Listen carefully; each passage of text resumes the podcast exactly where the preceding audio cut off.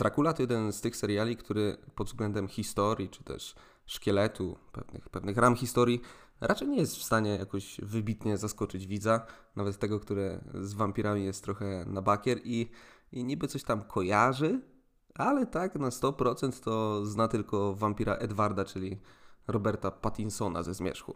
No bo jakby nie patrzeć, Dracula, ten transylwański arystokrata, jakże uroczy i oczywiście czarujący, już tak długo funkcjonuje w popkulturze, że stał się pewnego rodzaju symbolem. No bo najpierw książka Brama Stokera, później kilkanaście filmów, w których y, hrabia albo był główną postacią, albo pojawiał się gdzieś w tle. Do tego komiksy, no cuda na kiju i coś, co kocham z całego serca, czyli planszówka o tym samym tytule, którą, którą bez wahania mogę Wam polecić tu i teraz. Mam nawet y, jedną sztukę, co prawda nie moją, ale kolegi na półce, także póki jej ode mnie nie odbierze, możemy zagrać. Więc jeśli tylko dysponujecie jakimiś, nie wiem, dwiema, trzema godzinami wolnego czasu i macie ochotę pobiegać po Europie w poszukiwaniu krwiopijcy z y, uwydatnionymi górnymi trójkami, albo z drugiej strony wcielić się w wampira i uciekać przed y, łowcami, to śmiało ruszajcie na zakupy, to jest, to jest pewny produkt, a może kiedyś naprawdę uda się zagrać jakąś y, wspólną partyjkę. No nieważne. Jeżeli chodzi o treść, o ten merytoryczny wkład w najnowszym serialu o Drakuli, no to pewne rzeczy można założyć z góry i z dużą dozą prawdopodobieństwa zobaczymy je później na ekranie. No i w tym momencie pojawia się pytanie, w czym tu zatem trochę pogrzebać? Gdzie namieszać, żeby po raz enty jednak nie opowiadać tej samej historii i nie zostać posądzonym o odgrzewanie starych kotletów, a mimo wszystko czymś tego widza zaskoczyć? No i jedyną opcją, która przyszła mi do głowy jeszcze przed odpaleniem pierwszego odcinka, była forma. Czyli mamy wampira, mamy trochę innych postaci zaczerpniętych z książki, to teraz wrzućmy ich w taką sytuację, w taki kontekst, w którym wcześniej się jeszcze nie znaleźli, no i zobaczymy, co z tego wyjdzie.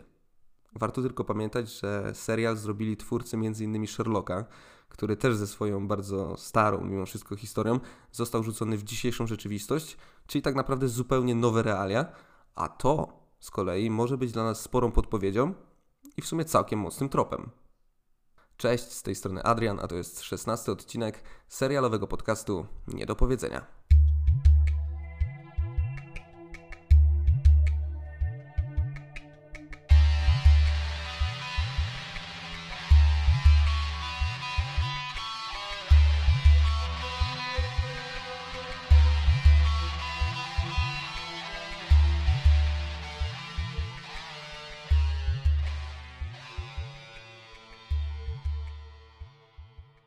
Opowiadanie historii o Drakuli nie jest niestety takie proste. I to właściwie z kilku powodów. Po pierwsze, wielka grupa, naprawdę wielka grupa oddanych fanów książki, która, która na każdym kroku będzie dopatrywać się, że no, w oryginale ten wątek był poprowadzony troszkę inaczej, a tamte postacie nigdy się ze sobą nie spotkały, bo przecież w innym razie nie miałoby to najmniejszego sensu, etc., etc. I ja ich w sumie trochę rozumiem, no ale tylko trochę, bo jest przecież jeszcze coś takiego jak inspiracja, czy, czy też interpretacja jakiegoś dzieła i stworzenie czegoś zupełnie nowego na pewnych już solidnych fundamentach. Obydwa rozwiązania są jak najbardziej ok, jeśli oczywiście są dobrze zrealizowane. Dlatego chętnie obejrzałbym ekranizację książki 1 do 1, ale też film inspirowany jakąś historią zupełnie mi nie przeszkadza. Proszę bardzo, możemy oglądać. Po drugie, casting. No i tu się można całkiem nieźle wyłożyć. No bo Dracula to charyzmatyczny wampir, to jest y, postać, od której w tej opowieści zależy praktycznie wszystko i trudno będzie wybronić się, gdy do tej roli zostanie obsadzony, no nie chcę powiedzieć zły aktor, ale, ale niewłaściwy, bez takich predyspozycji do roli. No i takim wampirem był niestety Gary Oldman. Wiem, to zbrodnia, no ale był. Kocham tego gościa, naprawdę. Uwielbiam go za postać y, komisarza Gordona, za tego pojebanego typa z Leona Zawodowca, nawet za Siriusza Blacka. No ale Drakulą w 92 roku był, no, no, był kurwa strasznym. Chyba najgorszym z tych, y, których, których widziałem w swoim życiu. Serio. I bardzo się cieszę, naprawdę. Bardzo się cieszę, że ten Netflixowy hrabia ma to coś, czego, czego szuka się w tej postaci ma to zwierzę w sobie, ma ten instynkt, dzikość, która w odpowiednich proporcjach miesza się z elegancją i klasą. Zresztą podobne odczucia miałem na przykład w przypadku Matsa Mikkelsena, który też posiadał i, i pewnie dalej posiada to magiczne coś, co sprawiło, że pomyślałem wówczas, no tak, no, no, no to jest kurwa Hannibal Lecter, no. Bez dwóch zdań. Strzał w dziesiątkę. I to wszystko, to wszystko, o czym mówię w przypadku Drakuli, było już widać po, po pierwszych zwiastunach. Widać było, że będziemy mieli do czynienia z solidną, naprawdę solidną kreacją, dla której warto będzie jeszcze raz przyjrzeć się tej historii. Dracula, podobnie jak Sherlock, nie jest rozłożony na Bóg wie ile odcinków, a wszystko zamyka się tylko w trzech epizodach po około 90 minut każdy.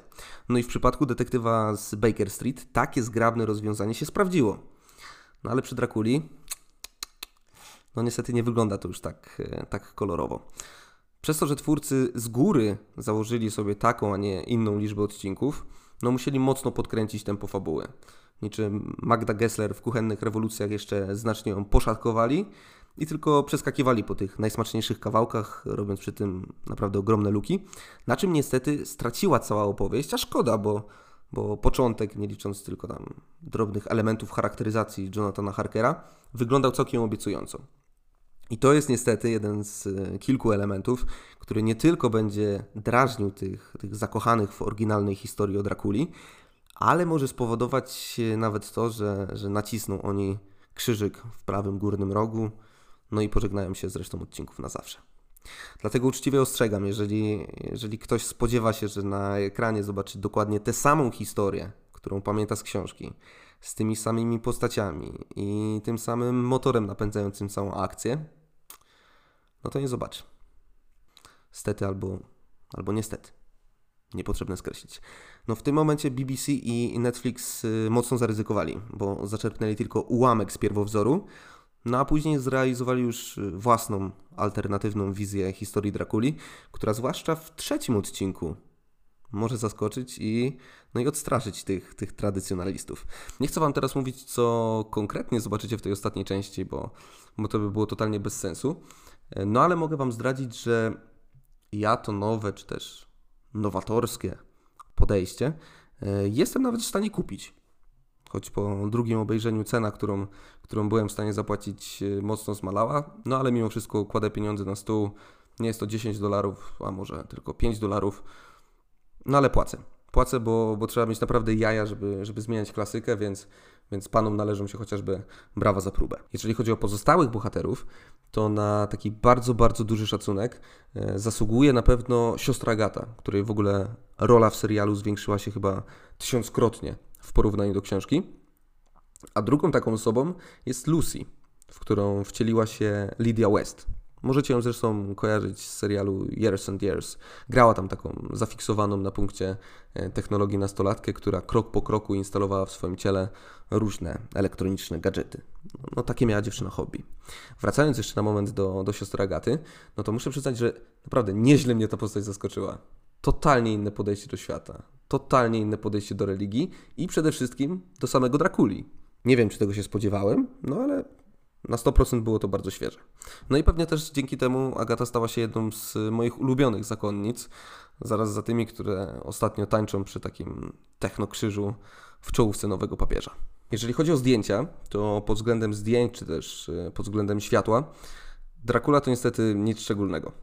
No i szkoda, bo, bo, bo biorąc pod uwagę klimat całej historii, grozę, która jej towarzyszy i to całe przerażenie, a co za tym idzie taką oczywistą grę światła i cienia, no to twórcy mogli to zrobić zdecydowanie lepiej. Za to na przykład muzyka, no muzyka naprawdę daje radę.